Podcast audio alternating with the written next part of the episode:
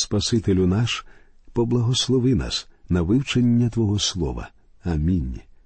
Друзі, ми продовжуємо вивчення книги Левит, у перших розділах якої мова йде про порядок жертвопринесення. Спочатку давайте поговоримо трохи докладніше про те, в чому полягає закон жертви цілопалення. Про це ми читаємо з другого по шостий вірш шостого розділу книги Левит. Ця жертва була ранковою і вечірньою. Вона приносилася Богові Аароном і священиками. Про це ми довідалися з віршів з 38 по 46 у 29 розділі книги Вихід. Таке щоденне цілопалення було прообразом жертви Христа, який безперервно просить і клопоче за нас у Бога Отця. Ця думка чудово виражена у давньому розпорядженні для відвідування хворих, автором якого вважають Енсельма Кентерберійського. Там сказано священик запитає у хворого Ти віриш, що можеш врятуватися тільки смертю Христа? Хворий відповідає Так. Тоді йому скажуть поки душа твоя в тілі твоєму, зосередь усю свою віру лише в цій смерті не довіряй нічому іншому, довірся тільки цій смерті, цілком покрий себе нею, і якщо Господь буде судити тебе, промов Боже, кладу смерть Господа нашого Ісуса Христа між мною і Твоїм покаранням, і ніяк інакше я не можу звертатися до тебе. І якщо він заперечить, що ти грішник, скажи йому поміщаю смерть Господа нашого Ісуса Христа між мною і гріхами моїми. І якщо він скаже тобі, що заслуговуєш прокляття, скажи Господи, ставлю смерть Господа нашого Ісуса Христа між тобою і всіма моїми гріхами, і віддаю всі його чесноти замість своїх, котрі повинен мати, але не маю. І того з нас, хто так говоритиме, буде стосуватися обітниця, тінню якої була скинія заповіту. Христос, агнець Божий, справжнє цілопалення, прийнятий буде за тебе і відкупить тебе. Друзі мої, чи покладена сьогодні між вами і вашими гріхами жертва Христа? Чи пролилася Його кров для того, щоб і ви жили? Господь бачить в Ісусі Христі того єдиного, котрий заплатить йому за ваші гріхи. А чи бачите ви те ж саме в Христі? Невже ви усе ще намагаєтеся принести Богу свої незначні достоїнства і дрібні чесноти? Господь Отець не прийме їх, Він прийме тільки те, що Христос зробив для вас, і тоді праведність Христа вважатиметься вашою праведністю. Довіртеся йому і живіть вічно. Перейдемо до вивчення другого розділу книги Левит. Він цілком присвячений хлібному приношенню. Хлібне приношення символізує особу Христа і те, що Він зробив. Жертва цілопалення передає образ Христа в Його смерті, хлібне ж приношення відкриває нам людськість Христа у всій його красі та досконалості. Розділ цей може навіть здатися вам уривком з кулінарної книги, де наводиться рецепт для випічки хліба. То дійсно рецепт, за яким мав пектися хліб. Під час хлібного приношення не було пролиття крові. Це відрізняє його від інших жертвопринесень. Але разом з тим воно здійснювалося одночасно з іншим приношенням, при якому проливалася кров. Хлібне приношення можна було випікати, а можна було не випікати. Частину його одержували Аарон і його сини. Хлібне приношення символізує і уособлює людськість Христа у всій його довершеності. Божественності його тут не видно. Він був людиною. Усе, що Бог призначив для людини, було виконано в Ісусі. Він другий після Адама, і в той же час останній Адам. Більше Адамів не буде, але будуть ще люди за його образом. Він останній Адам, родоначальник нового народу. У другому вірші третього розділу першого послання Іоанна сказано Улюблені, ми тепер Божі діти, але ще не виявилося, що ми будемо, та знаємо, що коли з'явиться, то будемо подібні до нього, бо будемо бачити його, як він є. Друзі мої, якщо судити по теперішньому світові, людина зазнала чи не найбільшої поразки в Божій правді й у житті, ви замислювались серйозно над цим. Писання відверто говорить нам у 12-му вірші третього розділу послання до римлян. Усі повідступали, разом стали непотрібні, нема доброчинця ні одного. І далі 23-й вірш. Бо всі згрішили і позбавлені Божої слави. Господь не може врятувати нас тільки тому, що ми дотримуємося Його закону через одну просту причину. Він бачить нашу недосконалість. Ми не здатні ні виконати закон, ні дотримуватися його.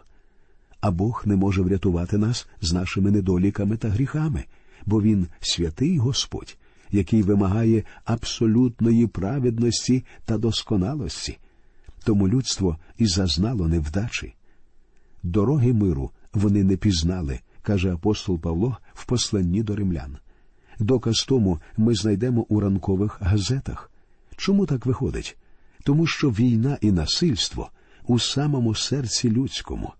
Сумно дивитися по телевізору репортажі про мирні чи антивоєнні демонстрації, які закінчуються бійками.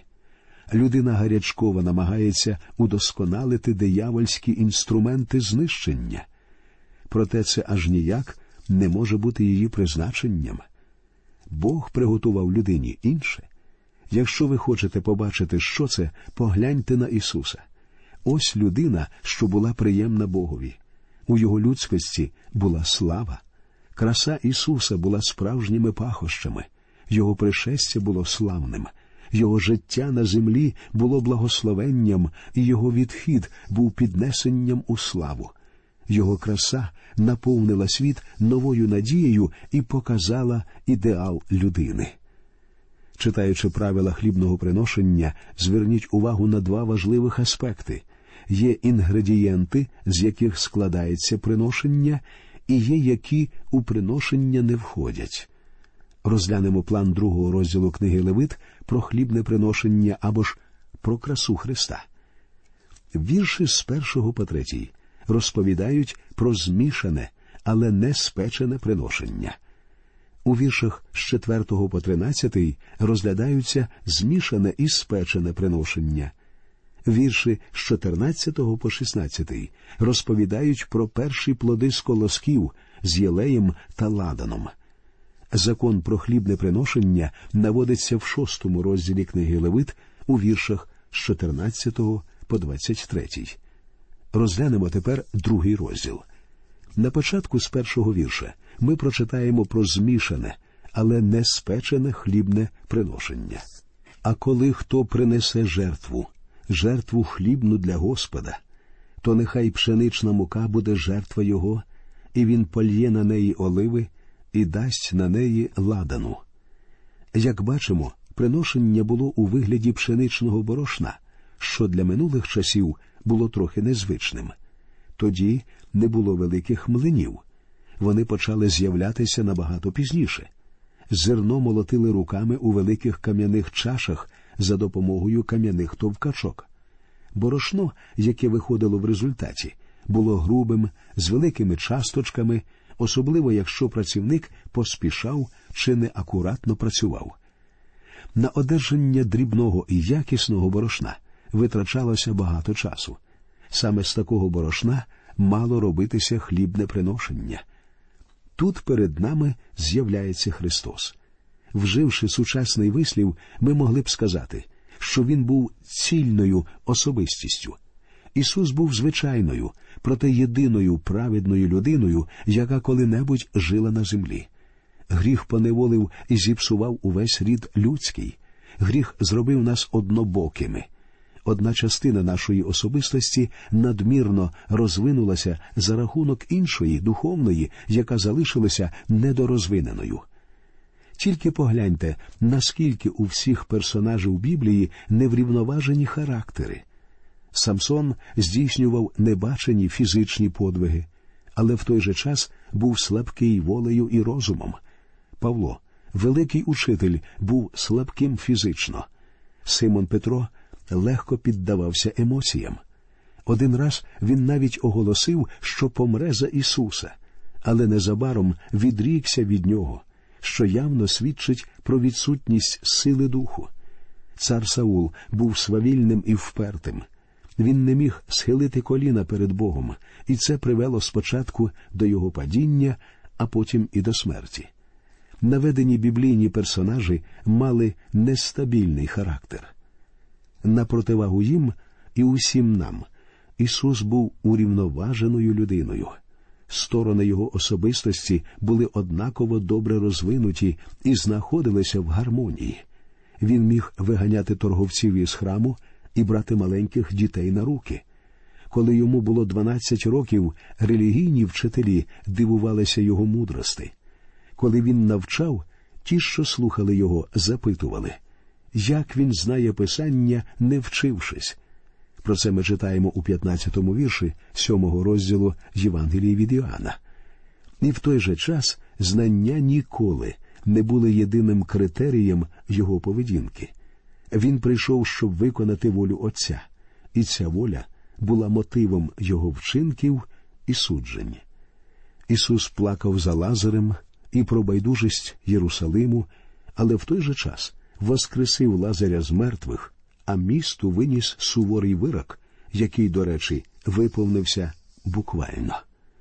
Христос ніколи не піддавався своїм емоціям. Він не був ні впертим, ні свавільним, а проте ніщо не могло перешкодити йому прийти до Єрусалиму, щоб умерти. Він міг у будь-який момент сказати Богу не чого хочу я, але чого хочеш ти. У 38-му вірші 6-го розділу Євангелія від Іоанна ми читаємо його слова. Бо я з неба зійшов не на те, щоб волю чинити свою, але волю того, хто послав мене. У своїх діях він не керувався власною волею. Він був розвинений гармонійно, ми ж усі недосконалі. Повернімося знову до нашого тексту, де сказано а він польє на неї оливи.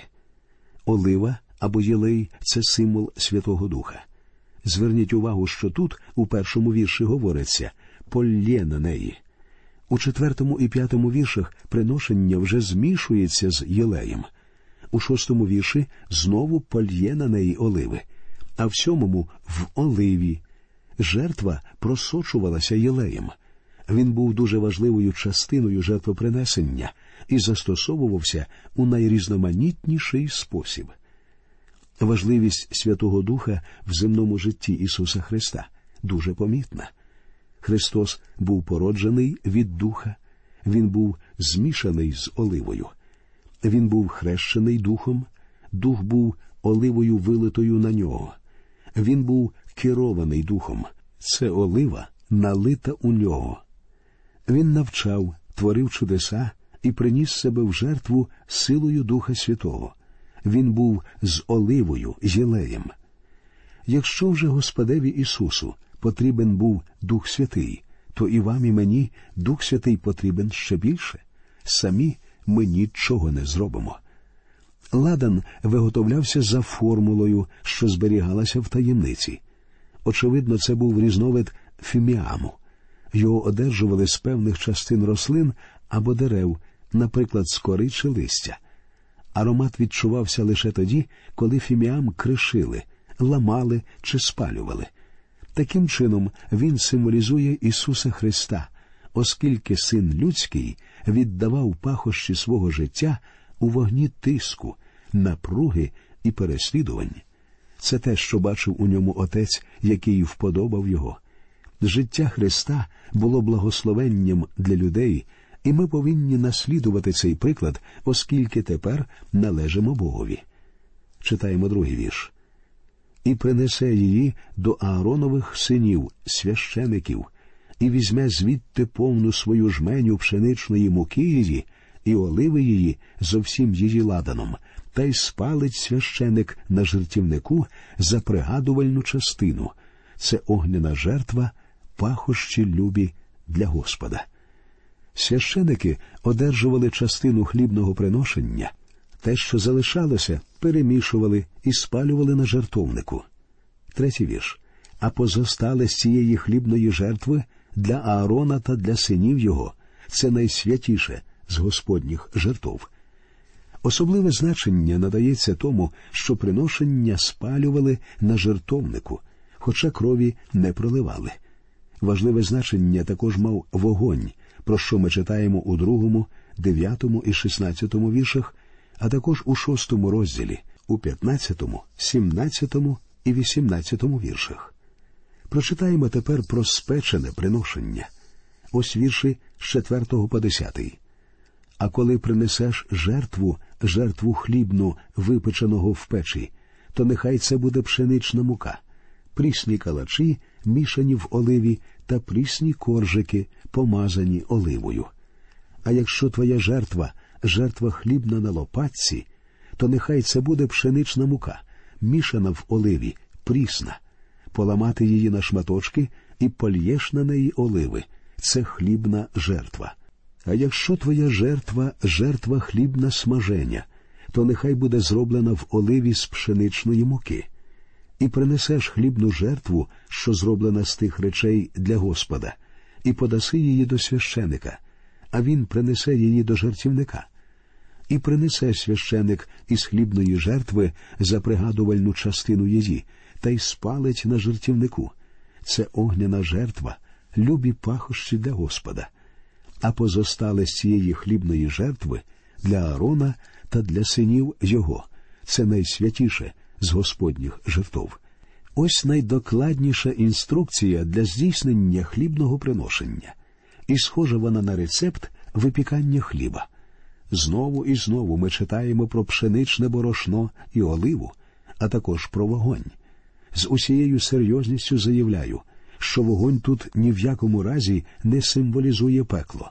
Він тут Божа енергія, що л'ється, і сила, що викликає пахощі в житті Ісуса. А дев'ятий вірш відзначає, що це приношення є пахощами любими для Господа. Остаточне і повне значення цього приношення те, що Бог бачить у Христі. Господь Ісус міг сказати А той, хто послав мене, перебуває зі мною. Отець не зоставив самого мене, бо я завжди чиню, що йому до вподоби.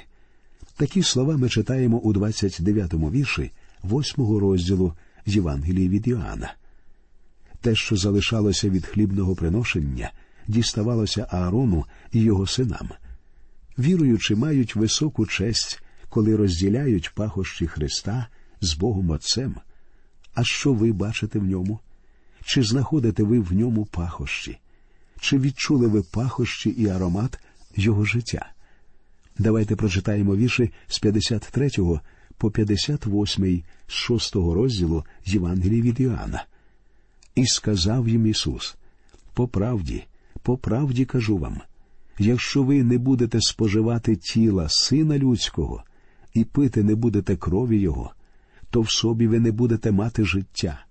Хто тіло моє споживає та кров мою п'є, той має вічне життя, і того воскрешує останнього дня, бо тіло моє то правдиво пожива, моя ж кров то правдиво пиття. Хто тіло моє споживає та кров мою п'є, той в мені перебуває, а я в ньому. Як живий отець послав мене, і живу я отцем, так і той, хто мене споживає, і він житиме мною. То є хліб, що з неба зійшов, не як ваші отці їли манну й померли. Хто цей хліб споживає, той жити буде повік. Якщо ми хочемо пахощі праведності у нашому житті, ми повинні споживати Христа. Це означає, що ми повинні повірити в нього. Приймаючи вірою Христа, ми привносимо Його і Його пахощі в наше життя.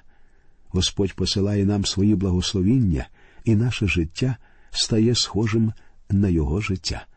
Нехай Господь нас рясно благословить, і якщо нас слухають ті, які ще не прийняли Ісуса Христа як свого Спасителя, ви не маєте життя вічного, ви приречені на вічну загибель.